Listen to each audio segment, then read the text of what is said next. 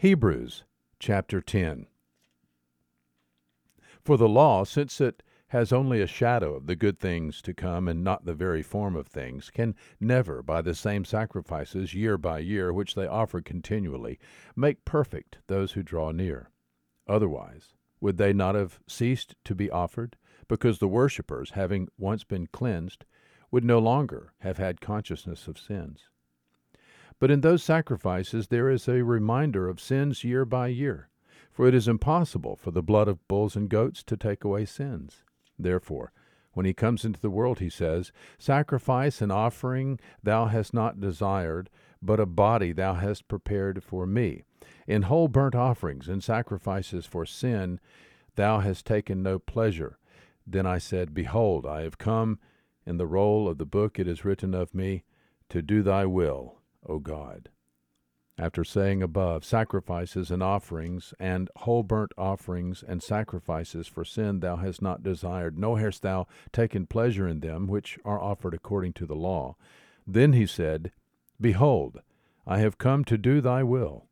He takes away the first in order to establish the second.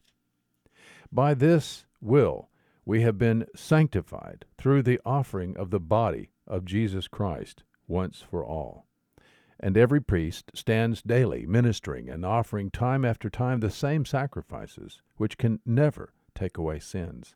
But he, having offered one sacrifice for sins for all time, sat down at the right hand of God, waiting from that time onward until his enemies be made a footstool for his feet. For by one offering he has perfected for all time those who are sanctified. And the Holy Spirit also bears witness to us. For after saying, This is the covenant that I will make with them after those days, says the Lord, I will put my laws upon their heart, and upon their mind I will write them. He then says, And their sins and their lawless deeds I will remember no more.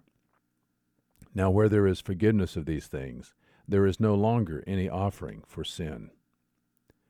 Since, therefore, brethren, we have confidence to enter the holy place by the blood of Jesus, by a new and living way, which he inaugurated for us through the veil, that is, his flesh. And since we have a great priest over the house of God, let us draw near with a sincere heart, in full assurance of faith, having our hearts sprinkled clean from an evil conscience, and our body washed with pure water. Let us hold fast the confession of our hope without wavering, for he who promised is faithful. And let us consider how to stimulate one another to love and good deeds, not forsaking our own assembling together, as is the habit of some, but encouraging one another, and all the more as you see the day drawing near. For if we go on sinning wilfully after receiving the knowledge of the truth, there no longer remains a sacrifice for sins, but a certain terrifying expectation of judgment and the fury of a fire which will consume the adversaries. Anyone who has set aside the law of Moses dies without mercy on the testimony of two or three witnesses. How much severe a punishment do you think he will deserve who has trampled under foot the Son of God and has regarded as unclean the blood of the covenant by which he was sanctified, and has insulted the Spirit of grace. For we know him who said, Vengeance is mine, I will repay. And again, the Lord will judge his people.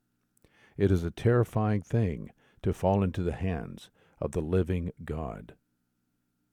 But remember the former days, when after being enlightened, you endured a great conflict of sufferings, partly by being made a public spectacle through reproaches and tribulations, and partly by becoming sharers with those who were so treated. For you showed sympathy to the prisoners, and accepted joyfully the seizure of your property, knowing that you have for yourselves a better possession and an abiding one. Therefore, do not throw away your confidence, which has a great reward, for you have need of endurance so that when you have done the will of God, you may receive what was promised. For yet in a very little while he who is coming will come and will not delay. But my righteous one shall live by faith, and if he shrinks back, my soul has no pleasure in him. But we are not of those who shrink back to destruction, but of those who have faith to the preserving of the soul. Hebrews chapter 10. There is good news today.